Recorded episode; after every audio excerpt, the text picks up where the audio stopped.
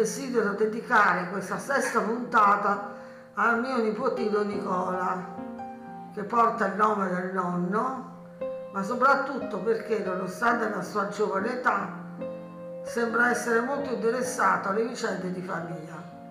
Nicola, questa sesta parte è per te. Marianna imboccò la piazzetta del Noceto e si diresse verso l'olmo, a casa di Rachele, sua cognata. Domenica Antonio era da me stamattina presto. Ne sai qualcosa? Fu una domanda che emerse dopo i rituali convenevoli e il bicchierino solito di rosolio. I cognati erano leggermente più attempati dei coniugi zoccoli e possedevano fondi limitrofi in paese, verso l'acqua fredda, dove molti andavano a lavare i panni. La mattina stava volando e Marianna riuscì a raccogliere che la promessa di sua cognata, Rachele, di tenerla informata.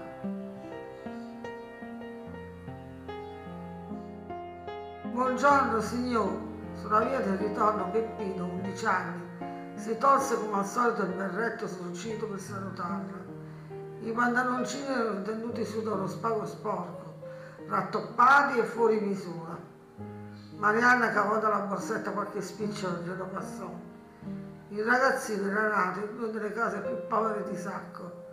Secondo di otto figli, mangiava quando poteva e si arrangiava con lavoretti per aiutare le magre casse familiari. Dove stai andando? Peppino fu colto di sorpresa. Marianna non era solito fare domande. Ha ci portato un po' di legno a Don Raffaello farmacista e non me ne torna a casa. Lei sorrise, promettendogli il regalo un bel libretelle.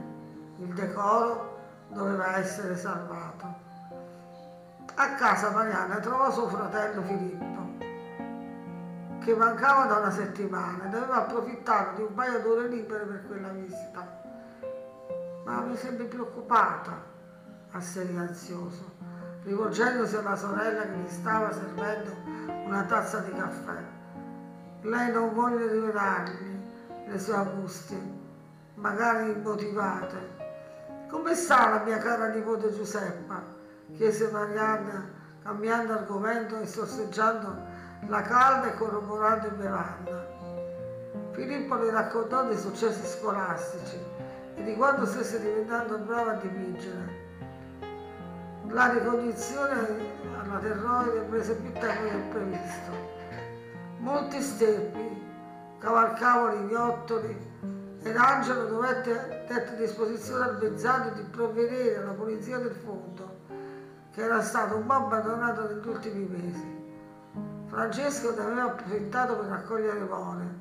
Adorava la marmellata che Carmela riusciva a ricavarne. Camminando nel fondo, si imbatté in impronte mai viste prima. Un cinghiale di certo, aveva sentenziato Pasquale, che capiva, capiva di animali selvatici quando di mezzateria. Catturandolo ne verrebbe fuori dell'ottima carne, fu una proposta di Angelo, da sempre amante della tavola si ricordava ancora i pranzi banditi a base di pasticcio di maiale e di cinghiale e notti bovino a casa di Don Pompeo. Il nonno della moglie chiacchierava spesso con lui, promesso sposo della nipote adorata, ma a quelle occasioni a Rosciglio, dove la famiglia risiedeva, erano ghiotte più per le narrazioni che venivano elargite a tavola sfornate come pagnotte fresche che per la carne servita a tavola. Nonno, raccontate, signor nonno, sì, quando venite a visita a Persano. Per favore, raccontate quando vi puntò l'onificenza sulla giacca. Era una richiesta di corrente, lui non si faceva pregare. Ma non se ne ancora stanco di queste storie, borbottò Teresa Guglielmotti sorridendo del suo abito di bussola bianca tempestato di violette. Sua moglie era in sovrappeso ed esibiva un doppio vento che la faceva apparire più bonale di quanto fosse. Originaria di Trentinara, figlia di, un facoltoso, di una facoltosa famiglia di commercianti, la donna esibiva abiti sempre all'ultimo grido e cappellini ad hoc, merito che le sue misi erano le frequenti visite del marito a Napoli. Dovreste sapere a memoria ormai, ripeteva puntualmente Teresa davanti alle richieste dei nipoti. Ma Pompeo era capace di non mangiare, pur di narrare le gesta del quale era stato testimone. E poi domande sui cavalli rinomati di Persana, sulla reggia, sulle cacce del re. Dovete sapere, cominciò il nonno, che l'origine del cavallo Persano risale al 1742. In pratica io avevo dieci anni. Fu allora che Sua Maestà Carlo III di Borbone, padre del nostro amatissimo Re Ferdinando, avviò la selezione per dar vita alla razza governativa di Persano. A tal fine cominciò ad incrociare nella tenuta fattrici di razza napoletana, siciliana, calabrese e pugliese, con stalloni di razza orientale turca. Angelo ricordava il nonno di sua moglie per quelle fumate insieme di sigaro toscano che si assaporavano sul balcone alla fine di ogni pranzo allo sciglio cancelliere comunale Pompeo aveva svolto sempre il suo compito diligentemente. La carica poi era stata affidata al nipote Filippo. Un dolore gli aveva trapassato l'animo, la morte di suo figlio Domenico nel 1806. Nominato capitano delle truppe a, casa, a Massa di Roscigno, egli terminò la sua vita tragicamente, aveva appena 30 anni e lasciò inconsolabile la vedova Maria Giuseppa Caputi e orfani tre figli, Teresa, Marianna e Filippo.